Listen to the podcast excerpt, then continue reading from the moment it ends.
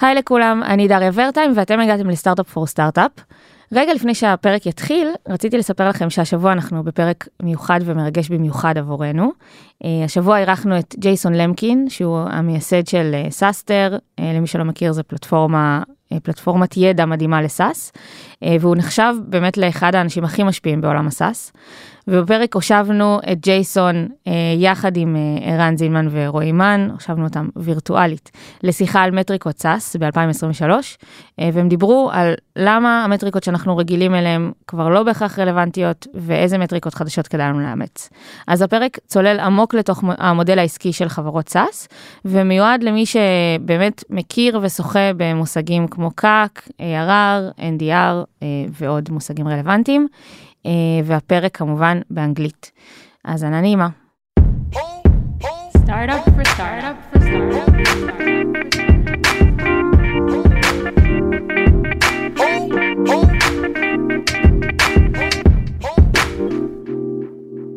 Today we'll be discussing SaaS Metrics 2.0, meaning the new approach for SaaS metrics, uh, which ones are not as relevant as before, and which ones we should focus more on. Uh, so with me here today to discuss this are Eran Zinman and Roy Mann, Monday's co-founders and co-CEOs. Hi, guys. Hey, Daria. And we have a very special guest for the first time, uh, Jason Lemkin, founder of SaaStr, the world's largest community for business software, and can I say the godfather of SaaS? you can, yeah. It's so great to be here with uh, two of my favorite, very favorite SaaS founders and one of my very favorite companies. Uh, Monday's like, a, for, especially for those of us to, that sell to SMBs and up. It, I can't think of a better case study actually than studying Monday, how they built their company, what their metrics are like. So it's fun that we're going to talk about metrics today because this is one of the most metric oriented companies I study as well and write up on SaaStr. So I love the 360 here where uh, the Padawans become the masters and I get to learn from some of my favorite founders. So thanks for having me. Really, really happy to have you here. And today, just in a sentence, I want to say that we'll talk about three key SaaS metrics uh, ARR, NDR, and CAC. And we'll talk about how we should look at them today in 2023. So, Eran, before we start, uh, I actually wanted you to share why we're doing this episode and why we wanted to do it with Jason. I think there's a, a nice story behind it. Um, so, so this is very exciting for us because uh, I think both Roy and myself define ourselves as uh, SaaS geeks. Um, and uh, when we started our journey uh, back uh, in 2014, um, SaaStr was one of the only resources on the web that we could learn what SaaS really is. Uh, nobody knew what ARR was, what churn was, net retention, anything that seems so common these days uh, was not obvious. And um, uh, we should give a lot of credit to Jason here because you've done so much for the SaaS community um, so much knowledge and expertise. And uh, I remember reading myself, uh, you know, say, "Oh, there's a new article on SaaStr. uh, see what Jason has wrote." And um, really, Jason, I want to say thank you. Uh, we met before, and I said it before, but really, I want to use this platform and say thank you, not just for us as Monday, but for the whole SaaS community for your uh, um, value that you created for us. Great to hear. Thank you. Yeah, and and Jason, I wanted to ask you, why is it important? That we talk about SaaS metrics today in 2023? What changed? Well, you know, I, I actually think the number one thing that has changed over my entire journey in SaaS since 2005 for me, 2014 for Roy and Eran, is efficiency. And in the early days of SaaS, efficiency mattered because there was no capital. We had no choice, right? I don't know how much money Monday was able to raise in the early days, but I can guarantee it wasn't that much, right? No. So you were forced to be like, you didn't have to actually worry about efficiency for the most part because uh, capital was very limited, right? I mean, um, even until 2018, 2019, you'd be lucky to IPO at 800 to a million, a billion dollars. Box IPO'd, it was worth barely a billion. HubSpot was 800 million. And so when the when the values were smaller, you could only raise so much, right, over the whole lifetime of your company. And so we we had to be efficient without knowing it. But as the capital went up, especially later stages, in the early days, you always have to be efficient. we all got confused. We all got confused. And then when we learned that customers could last decades, at least on paper, I think, uh, I don't know what Monday's NRR is, but I know even for SMBs, it's uh, like 120% or 100. It's jaw droppingly good. So you can build a spreadsheet and you can say, hey, a Monday customer will last 284 years with this NRR. you literally could justify these these insane investments because uh, and, and so it warped everything and then we went into lockdown where all everybody cared about growth, like to an extreme. And then what's crazy is now we're we're for the first time where both private companies and public companies truly have to prove efficiency. I mean, Salesforce finally got efficient at 20 something billion in revenue. And that means we all got to get to kick off the country, we all got to get much smarter about our metrics. Right? Today we're in a world where you have to both grow and be efficient right? And yeah. it's a new world in many ways, right? We never really had to do both. And I think like this is some of the things we can shed light on. What is uh, good growth and, and misunderstood growth? Because yeah. in the beginning, for us, when you look at our P&L, for example, we burned money Okay, we spend a lot of money on marketing, and people said that's not sustainable. You're just like throwing money to get paying customers. But essentially, we knew because we saw the data, we knew, we saw the cohorts, you know, and that's my maybe my first point and one of the most important ones. Like, I think the data is in the cohorts, it's not in the month over month looking at things. And we saw that we have cohorts that are maturing that become profitable and, but the new ones were always bigger or even significantly bigger. So if you look on the P&L side or on the month by month uh, side, it looks like we're continuously losing money. While when you look on the cohort level, you see like each cohort is like goose that lays the golden egg, right? Like you spend yeah, yeah. money to buy it, but then it gives so much more. So it gave us the confidence, it gave investors the confidence but the trick is is to build that view of cohorts. That is like you know to separate the things, and and for that we had to build Big Brain. It's like a huge effort. Yeah, we'll just say in a sentence that uh, Big Brain is is Monday's team that is responsible for measuring uh, every single thing in the company and making sure that we're basing everything we do on data. Um, yeah. Maybe it's worth mentioning like the first thing we built Big Brain for was to measure ROI on our marketing spend. Like to know uh, for each dollar we spend, how much time it takes for that dollar to come back to us and then uh, multiply itself. Yeah, I think you said, I think you told me earlier two interesting things on that, which I think are interesting for folks. One is that I think you said you built this data analytics big brain when you still had a single digit number of employees, right? I think you said something yeah. like that. And I think yeah. you also said, and correct me on, on the second one, I think you said you hyper aligned on an eight month CAC. Like you tuned the dials and the knobs. You had a, a primarily self serve motion at the time, right? Or all probably all self serve. And mm-hmm. so you mm-hmm. said we're gonna we we need the data. We're gonna build this data early so that we can be efficient enough to have an eight month CAC, right? Yeah, and I, I I would emphasize the CAC part to be like a cash on cash return because you can interpret CAC as a lot of things. Like yeah. we wanted to see uh, the cash spent on performance marketing coming back within uh, less than eight months. Well, and hold on, let's talk about that because that's super interesting point because people do this very differently. You're mm-hmm. you had I, I'm sure once you got going, a majority of your leads were from referrals, word of mouth, some a little limited amount of virality, right? So you didn't mm-hmm. include those in your CAC. The CAC literally had to be digital spend produces digital customer. So in the beginning, actually, we kind of assumed that everything, we should attribute everything to performance marketing. Why? Because we had a lot of like word of mouth, like you said, but yeah. in new countries we had zero. Okay, in some sure. countries we had zero, and then we started doing performance marketing. In the beginning, we had like zero word of mouth around attributed traffic. After two weeks, you started seeing like 20%, 25%, even more, like unattributed traffic. So yes. it was very clear to us that it was originated from the performance marketing initially. And so the aggressive thing to do was to attribute it to the performance marketing. I right. don't think it's like true for us today. We have to separate it this scale. But in the beginning, I think it was way more correct and also helpful for our growth.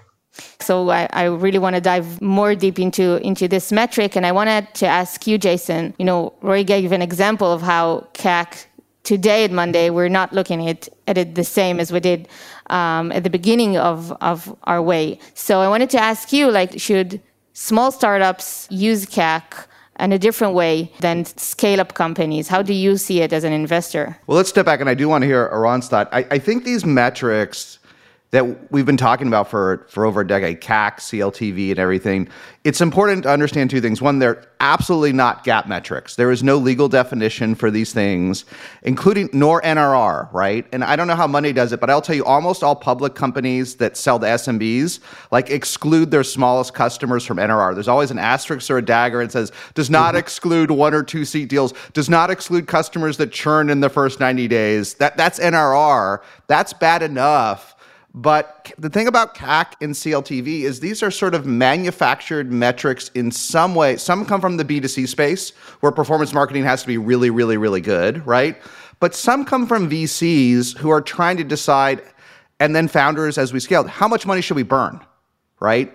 And so, for a VC with a large fund or founders going big, right, with a large war chest, a two year payback, a three year payback sometimes is fine, right? Um, if you're ServiceNow and, and you sign five year contracts up front, maybe there's no problem with the three year because all the deals are five years. But you can also have pretty good CAC and long CLTV and go bankrupt. This is what I see with kids these days, and I put kids in quotes. You could be 60 or or a 16 year old founder. They they tell look they tell me how great their metrics are. Our CAC is so low, especially with SMBs. Our CLTV and NRR are so high and uh, oh, and we're, we're almost out of money. Like uh, uh these, they, they can take it, these definitions and miss can take you down a rat hole, and and so um, even CAC, and I want to is one of the most fundamental questions for marketing spend is do you include the, the free and the additional ones or just the performance marketing ones? And most marketers in SaaS will never hit their goals if you don't give them credit for the free ones for word of mouth because it's everything in marketing is expensive. Right, mm-hmm. it's so and AdWord is so expensive. Even YouTube YouTube ads aren't. I mean, Mondays run a few, as, as I understand it, a few YouTube ads, and few, yeah an individual ad is actually cheap, but mass scale is expensive. And so if you don't give marketers, if you don't let marketers sort of get credit for everything that closes versus their spend, they rarely can even afford to spend anything. So anyhow, that's why these metrics you have you got to measure them. You have to have consistent, but then you have to have a brain and measure them against your net burn, right? Or folks oh. will on your team will go off on crazy tangents. They'll go off on crazy tangents. Uh, I have two comments on that um, in terms of CAC. Uh, I think it, you know what Jason said kind of really resonates. I think um, there's a problem in, in like there's a problem with with CAC and LTV that it doesn't measure cash flow. Um, you know, sometimes you can spend a lot of money on customers and you can have a reasonable LTV, but that doesn't say how fast you actually get the cash that you spend on marketing. And the way we've measured as uh, as a company since day one we didn't care about uh, you know like GAAP uh, return on on CAC. We cared about actual cash in the bank. So how much we spend, when do we actually spend the money, and how fast we get it from customers in terms of actual collection into our bank. And I think that what made us uh, efficient over time in terms of cash flow. And I, I think companies should focus more on adjusting those metrics into actual cash. So that's comment number one. Uh, my, my second comment is that I think the SaaS um, community is now maturing and companies have become more mature. Most of their S&M expense is not spent on acquiring customers. Uh, most of what they spend on is retaining their existing ARR. So if you think about their customer success, customer support, account managers, um, all that expense is to retain customers, while CAC only measures how much it costs to buy a new customer. So I think that sheds just a, a, small light into the actual expense that it takes. Uh, it costs a company to to buy and retain a customer, and I think we need to mature into more advanced metrics that actually mature, measure not just the uh, acquiring a customer, but also how much it costs to maintain a customer. One challenge today with being over metriced in some ways is what I see across so many SaaS startups that I work with and it's actually super interesting for SaaStr itself. We have about 200 sponsors, so so I get to watch what 200 CMOs and VP of Field and Demand Gen are thinking in their brain. And what's happened is as we've transitioned from the exuberance of 2021 to 2023, marketers in SaaS have become super short-term focused super short term focus. Now, if you're Monday back in the day doing all digital, doing all YouTube AdWords, uh, digital placements, that's fine. You actually can measure something in the funnel. And, what Monday probably converts from free to paid in 60 days or less, or I'm making up. That actually strategy works fine for, for a hyper SMB model, but it, it actually can be destructive in mid market and enterprise. I mean, Monday's doing bigger deals today, and I bet some of those deals take a year to close, right? From initial mm-hmm. contact to close. And so what's happened is marketers are now being judged on results this month rather than this year. And it is leading to super myopic marketing, right? Only stuff that gets me leads and and, even closed revenue this month. And it what it's leading to, and founders should think about this. I've already seen it happen. Is pipeline is drying up pipeline is drying up for sales teams going hooray you you cut your marketing spend in half and you only allowed instant ROI but if the sales team has no pipe going into the second half of the year you're not going to hit your plan right? So here's where metrics can also take you down the wrong hole.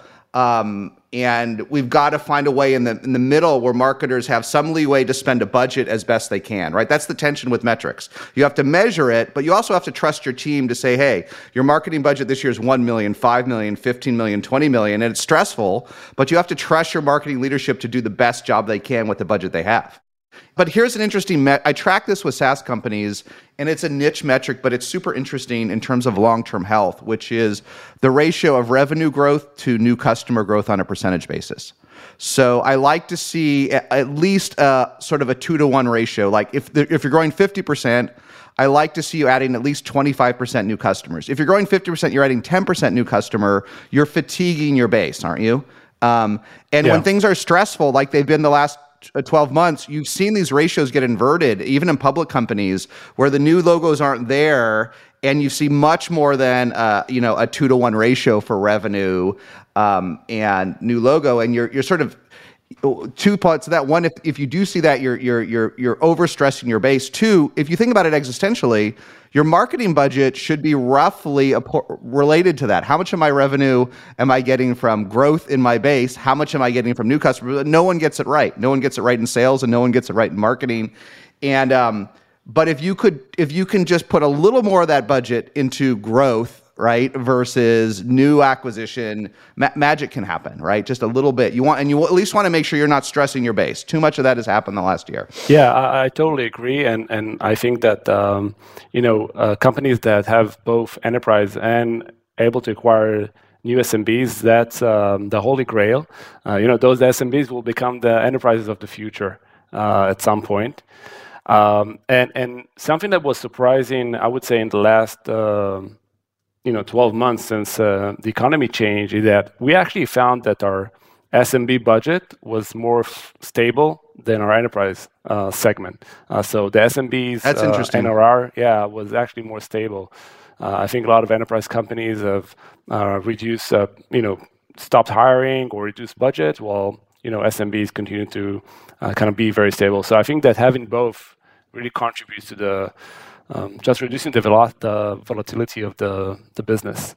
Yeah, just, just to like emphasize what you said, like the enterprise growth is still much higher. It's just more stable, the SMBs. Yeah.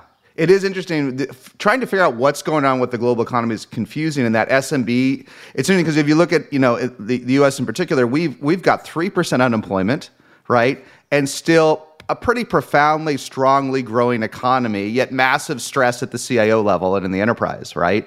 Um, and restaurants and small businesses, you know, and, and, many of them, auto repair shops, they're they're at maximum capacity. They should be buying more software than ever, right? Um, mm-hmm. And yet enterprises are all cutting the number of vendors uh, trying to hold the line on budget. It's it's it's a it's a it's a it's a strange world. It is interesting that you see that stability for SMBs. I think we should be seeing it, but we're not seeing it across all companies, right? We're not seeing it across all companies. Okay, I want to move on to the next metric because we do yes. have a lot to cover, and and I want to talk about uh, ARR, which okay. will, which kind of started out as a as a well-defined metric, you know, and, and then it became something pretty fluid between companies. So I, I wanted to hear, Jason, your perspective on, you know, should all companies, should all SaaS companies measure ARR? What changed uh, since we started using it? Well, look, I think the most, I think, I think we could probably all agree that and this happens this has happened even with terms like cloud or saas. It's gotten corrupted over the years right? And so arr used to stand for annualized recurring revenue. Um, and then fintech exploded and, uh, and and so they all wanted to claim they had arr even if a lot of fintech revenue is not recurring right? Not all stripe payments are recurring. Um, bank banking as a service is not recurring but they still all claim they had arr right? So we had that issue. And then it it wasn't it, nowhere in that ARR was the word SaaS or software, but it should have been. Because the other thing that happened is hybrid models, models that are services and software, models that are hardware and software, all started to claim it was ARR, right? And um, I wrote up today on the SaaStr blog if folks want to look, Matterport. I don't know if you ever use Matterport. It's like that cool 3D software where you can walk through houses and buildings. It's like super cool, but half their revenue is from services and cameras, so their gross margins are in the 40s right? I think Monday approaches 80, right? Or you know, there's there's there's some loose definitions of gross margin, but that's dramatically different margins than Monday, which is a software company at 80, Matterport, which is super cool, right? I mean, that's software is hard enough to build. Imagine adding cameras and 3D. That's harder than software. But as a, as a the, the, the margins are in the 40s and for a while, it didn't seem to matter. Twilio was valued the same multiple as a pure play software company, even with lower multiples. Others were. Um, and and now we're in this world where in this new world today there is a large discount if your gross margins are lower right mm-hmm. and vcs Makes got sense. drunk and vcs funded all revenue the same right and there's many there's many i would i'm i'm going to guess that the most unicorns that go bankrupt in in saas are folks that are hybrid models, that are services, that are other things, or that are non recurring revenue, right? If you're better.com and you sold mortgages at the peak, and now there's no mortgages because in the US it's 7%. That was never SaaS, right? It was never ARR. So my rambly point is now you've just, you are who you are. Matterport isn't going to stop doing 3D tours or stop having cameras, but you have, and, and they're very honest about it in their public filings. You have to be religious as a founder. Segment your business. This is software, this is services, this is payments, right? Especially payments, and be honest about the margins because just like CAC and CLTV can kill you. Low margins can kill you. Like there's so many SaaS, pseudo SaaS companies that have much lower margins than 70%. And as as religious as Monday was in the early days, right? With it, you have to be even more instrumented and careful as you're when you have real costs, right? When your gross margins are below 60, mm-hmm. um, you have to be super careful. And people got sloppy. They got sloppy. Yeah, I, I, think this is a great point. I think um, my analysis of what happened was that um, you know people founders have noticed that you get a great multiple for ARR. Uh, yeah. as a SaaS company because it comes with all the benefits, stability, uh, revenue growth, and so on. So everything was marketed and packaged as ARR, consumption and usage. But there's a huge difference because consumption changes. You know, suddenly it's, it's the holidays and you get more server load. Suddenly um, you get less billings. And, and the point about ARR, it should be stable. Uh, it shouldn't be uh, based on any time of year. It shouldn't be based on usage. Um, and I think um, that was unfortunate. And I think even for SaaS companies, there's so much nuance. Do you include discounts or don't? Uh, yeah. If you have a, a upgrade and a renewal, is it the ARR or do you not include it? There's so much nuance. Uh, and maybe going forward, as the industry matures, um, there might be like GAAP rules for uh, what is actually ARR. Yeah, at, at, least realize that if you're not pure software, you're playing by a tougher set of rules nowadays, right? And as Eran said, it got masked in the boom. Everything got a, called ARR, and no one looked under the hood. No one cared if the top line growth was there. No one cared. Yeah. And, um, and, the funny thing is, once you have ARR, you also have NDR. So if it's ARR based yeah. on consumption, suddenly you have NDR of 180, 200%, and it just doesn't make sense. Yeah, my rule is if your re- if your ARR ever goes down, it's not ARR. ARR may grow may, may grow slowly or more or more quickly, but when you see a startup where the ARR has gone up and down, I'm like, okay, I, I got to dig in here because whatever it is, it ain't it ain't ARR, right? It just doesn't it just doesn't happen that way. yeah, it should be stable. That's the point. Uh, but we're all we're, we all we are the models are evolving, right? And for example, you know, Bill.com as an SMB hero was a pretty good company before it had payments when it IPO'd. Now it's an epic company at 15 billion, but the majority of its revenue is actually from high margin payments, not low margin, right? It was a billion dollar company to 15 by adding payments. Shopify margins aren't perfect, but the majority of Shopify's revenues are payments, right? If Shopify was just a SaaS company, it would be a fraction of the Shopify we know. So there's all these hybrid models that are going to happen. Um, it's just we've got to be more honest as founders about what is ARR and segmented. And I'll be direct. Um, the I would say the the two worst investments I've made, and I haven't made very many bad investments, but as time went on, I made more bad investments, not less, because we kind of let let the bar uh, expanded the box. Those were folks that claimed stuff was AR that wasn't. They saw either massive churn or issues with their burn rate or other things, and all. And I call it pseudo ARR, right? All this, the, the, these problems are coming home to roost. So if it's you, just be hyper aware and honest and transparent about what your sources and quality of revenue are, because you may fool a few people in the early days, right? But it will bite you later. You can't hide from low gross margins. You can't hide from these issues. So uh, too much, too many games there's, there's every VC has a Theranos or two in their portfolio or an FTX. It's not just FTX; they're all over the place. And one of the great frauds was manipulating ARR in 2021. There are a ton of startups that lied about their ARR. Maybe one last question before we move into the next metric. You talked about customer centricity and you know using other metrics to support um, ARR. Do you think it should become a standard for public companies to put it in their F1 to like what should they do to reflect this customer centricity? The related one, just um, Daria, I think is super interesting on these metrics that has changed the last two years, going to this point of what do founders need to own, is NRR versus CSAT or NRR versus NPS.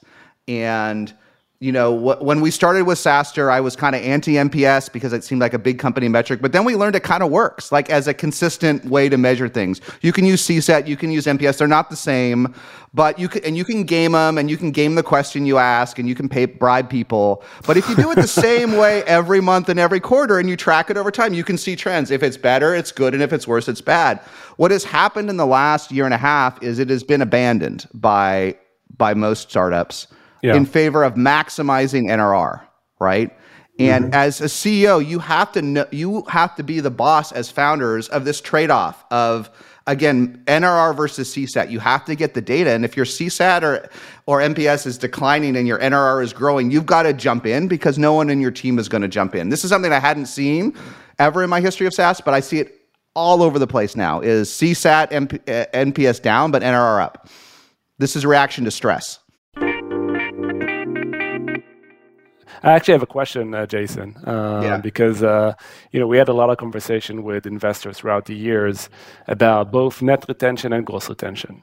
So yeah. first of all, I would love to know like what do you think about both? Like when you see a company, yes. do you look more on the NDR or gross retention? Like what um, what are the red flags uh, that you kind of look for, and uh, uh, which one matters more? And what difference between NDR from an enterprise focused company to an SMB focused company.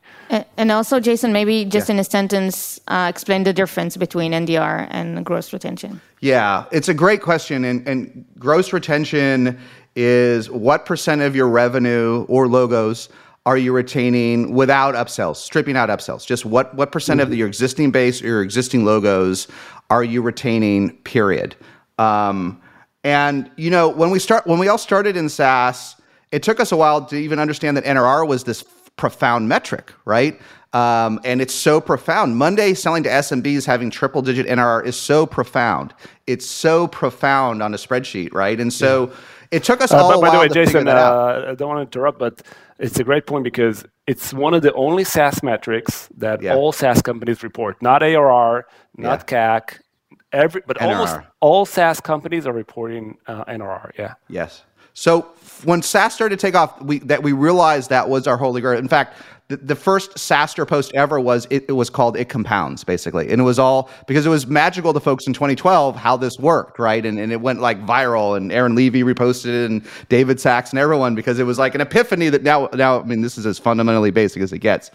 And then I remember maybe in 2019, I was talking, I was doing an interview with Kyle Porter, who's CEO at SalesLoft, which got bought for two and a half billion.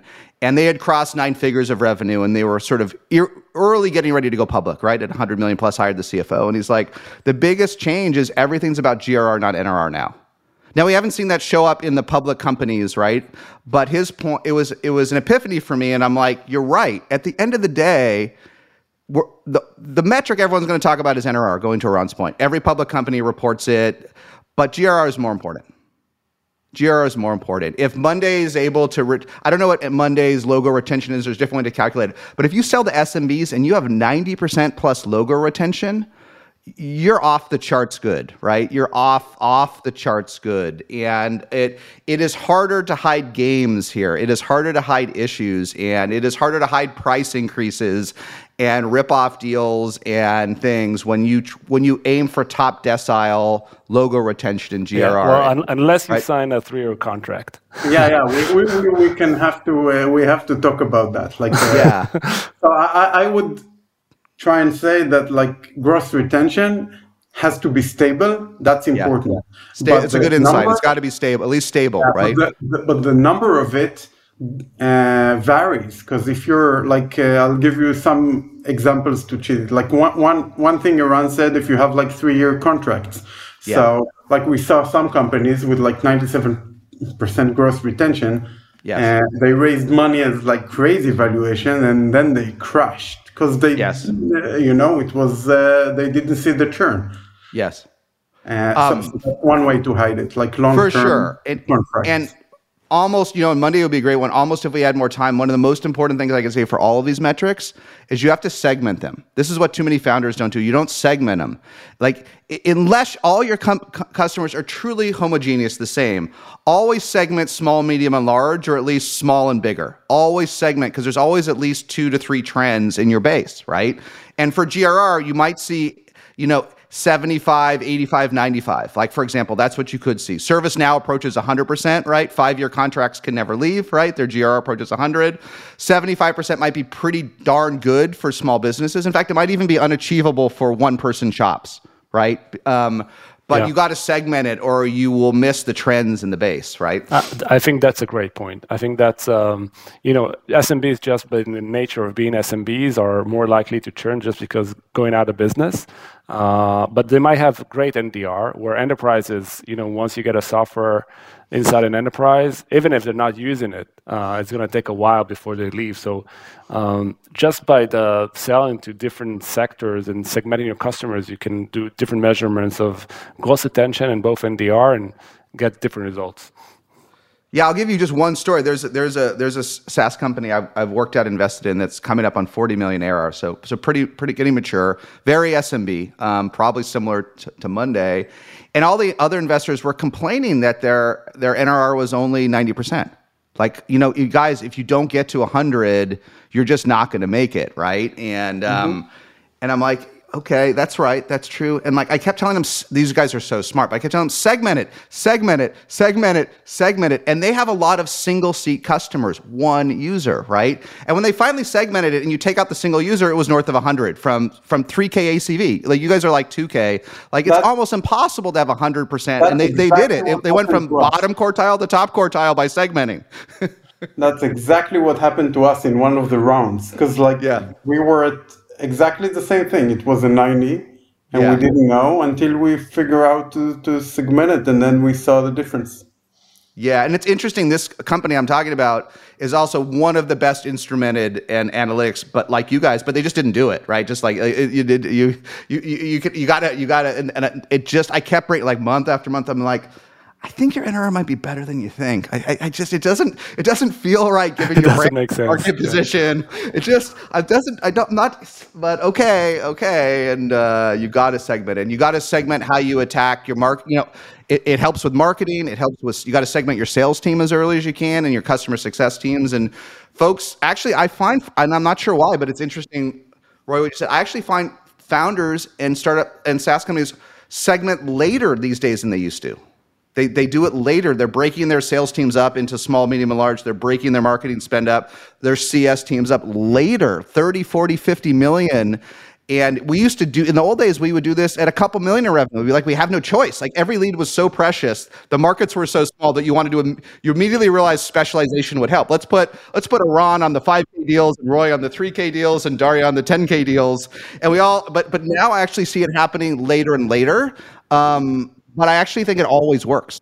It always yeah. works in the metrics and with teams. It, you always get a boost when you segment your teams and your data, right? You always get a boost. I think uh, uh, another insight that um, I can share is that um, you know companies are always looking to increase their NDR, yeah. um, and often the way you think about it is, oh, we need to improve the product. That's always kind of how you think about. It. We need to improve the product, and that's obvious. Like you need to improve the product, but I think another thing you should do is to create upsell opportunities because if you don't have upsell opportunities, uh, you won't be able to increase the, the contract price. So, for example, Monday we have you know is, is seat based. So the more people the company hires, the more seats we have, the more we expand. But we have an, an option to add more layers, more add-ons, more features that we can upsell to customers. So I think that's another way to think about how can we add more value to customers, how yes. can we offer more upsell opportunities, and that's a great way to think about how can we a- increase our NDR going forward. It is just two thoughts on that. One, going to Eran's point of why every public company reports NRR for founders as you scale this is, as you approach later stage this is the most important metric to investors. Whether it should be we could debate it a little bit right? Obviously mathematically it is but you will get incessant questions as you approach 30 40 50 million and beyond. It will come it'll be the number one question both private and public customers will ask as you're they have become obsessed with the annuity factor of saas. So um, uh, understand it, segment it, uh, uh, obsess about it. And the related point is if you, there may be an exception or two out there, but from my knowledge, for folks that sell to SMBs, I do not believe anyone got past 100 that is single product, right? And HubSpot's the biggest example. HubSpot was stuck at 85% through 40 or 50 million, and they really never got past 100 until they added CRM and service to the piece. They never, they just had to be multi-product. Going to Ron's point, and we could talk about why, but it's a fact of life, right? It's a, and I don't think Shopify got there without payments. We could debate whether that's multi-product, but it probably is. But no one get so you've got to figure out that strategy. If for no other re- TAM is a big reason, but if for, you'll never get that stickiness without the second, third, fourth, fifth product to add, right? Uh, yeah, yeah I can share we had a problem with that yeah. with explaining it to investors because we grew too fast. Like, and when you have new cohorts, okay, that they're not uh, yet mature, it's very, it, it, obscures everything. When you're like uh, cohorts from the new year, kind of obscures the all the rest, and everything yeah. kind of like looks weird, like you said. And we had to work so hard to show that, even on the graph. Like when we did the graph, it looked weird because like the, all the small cohort looked flat Eh, like physically when you looked at the graph they looked yes. flat only when you removed the new cohorts which were bigger you you saw the same image of exponential mm. growth. So it looks like hey all these cohorts are flat. Why are they flat? They're not flat. You just can't see it because the new ones like are three times bigger. So we did an animation. In the ipo we created an animation that we added the layers and everyone saw it's the same thing because everyone no one understood it's exponential when, when it look appears like flattish because you're growing so fast and other companies when you're not growing as fast when you're adding the same number of customers over the years you know then you have like a it looks very healthy like a layer cake uh, that you can compare one to the other uh, yeah. So. And, and uh, Jason, I just want to add, uh, I think something you said is really profound, and I want to share my perspective as a founder. Uh, when you start the journey, you, you, mentioned that NDR is one of the most important metrics as you grow as a SaaS company for investors. And now I have a deep understanding of, of why, because I think when you start the journey, especially in the few first years, um, you know, you're just focused on acquiring new customers and growing the business. But eventually, as you mature as a, as a SaaS company, the majority of your revenue, majority of subscription is actually coming from existing customers. Even yeah. to a point where it's 95%, 98% of the revenue is from existing customers. Some of them might be more than a year, some of them might be five year old. Uh, so when you reach that point, Uh, NDR basically represents your growth rate. If you got 130% NDR and 95% of your revenue is coming from existing customers, your revenue is going to be about 30%, just the law of nature. Your yes. new customer is going to add to that, but eventually the company will converge into its NDR in terms of growth rate. And yes, you add other engines into the mix. Okay, guys, we have uh, just a few more minutes left, and I want to um, still talk about one more topic, which is one major gap that I think we haven't talked about yet, which is how to measure, you know, cash flow and path to profitability. So, Jason, I wanted to hear your take on that. Yeah, maybe how do you optimize for it? I think uh, because we know how to measure free cash flow, but um, as a SaaS founder, uh, any tips or recommendation? About... Yeah, let me let me. Uh, you guys might have even read this post in the early days. Maybe it was after you took off, but I try to update this every year because I'm shocked at how few founders do this. It is my number one tip. It always works. It always works. You you have to constantly every month do an L4M analysis. Okay. You do not need 20 people in finance or operations or planning to do this. Any founder can do this. Take your financials and all you need is your top line and your bottom line how much your revenue grew and how much you burned. You don't need anything else. Average the growth rates of both the growth rate of your top line and the growth rate of your burn rate for, for the last four months and just roll it forward. Roll it forward 12, 18, 24 months. That should be your real operating plan. Okay, no matter what anybody tells you, no matter what anyone says. And if that says you're to run out of money in 12 months, you're to run out of money in 12 months. Okay, it doesn't matter what your ops person says or your VC or finance person. The, the accuracy of an L4M model is so high, right? It is so high, even at the earliest stages. It, it, it, it, it does it become inaccurate five years out? Potentially, right? But if you're growing 6% the last four months, but you really want to grow 12, and your, your dumb model for the VC says 12, well, tough. Okay. The L4M model says six. And if you every month you say, well, our burn should be 200K, but hey, we had these legal expenses and hey, we did this deal and we did. So yeah, it was 400, 500, 400, but it's going to be 200 eventually. The L4 model um, doesn't care. It doesn't care about what your excuses are. It doesn't care why you missed the month. It doesn't care if the deal slipped a quarter. It doesn't, it just doesn't care. And um, it, when I, when I invest, when I work with founders, when I do anything, no matter what they say, I just take their financials and roll it into an L4M model. It's always correct. It's always more correct than what they say. And um, what I love to keep you to keep you rigorous is every month on the first of the month because it should take you like 15 minutes if you can understand what I'm doing. Redo it and either share it to the whole company or share it to the senior team. This is what the numbers say. Okay. I know we want to grow 100% this year, but since last month it was only 3%, this is how it ripples through our L4M model, right? This is how the burn rate, and you don't even need to know anything. You don't need to know head count, schmed count, CAC, SMAC, CLTV. This L4M model is your best tool as a founder. It's never wrong. And, and you may not like what it says. I find many founders, the first time they do it, they get a little prickly. They're like, no, no, no, no, no. We're going to triple this year, Ron. No, no, no, no, Roy. We're, we're not going to burn that much. But as this L, the L4M model automatically updates it, right? It's just average your last four months of your top line growth and your burn rate and roll it forward. It is better than the most expensive CFA, CPA, CFO, multi million dollar team. It's better than all of them. I bet it even works on Monday today. If I if I took up your financials, I think I only get quarterly, but if I had the monthlies and I just rolled them forward, um, they'd be pretty darn accurate. I think it'll work better today than it did when yeah. you yeah, maybe right. I what say, I can yeah. tell you from experience is it absolutely works at a million in ARR. Like it works at half a million in ARR. It always works, right? And and this four months is just perfect because it gives you that extra month to take out the variability, right? It gives you that X, the perfect, it turns out it's the perfect amount, right? Even if you're public, it probably gives you, it straddles a quarter, right? It probably gives you that extra little, uh, mm-hmm. it, it takes a game out of the system. But it, yeah, I, I, it's interesting to work better, but trust me, it, just do it, do it now. And if, and if you don't like the conclusions, this is, then make the changes. You're going to run out of money. You talked about cash flow. Forget about all the other metrics. They don't matter. What matters is how much cash have you been burning the last four months?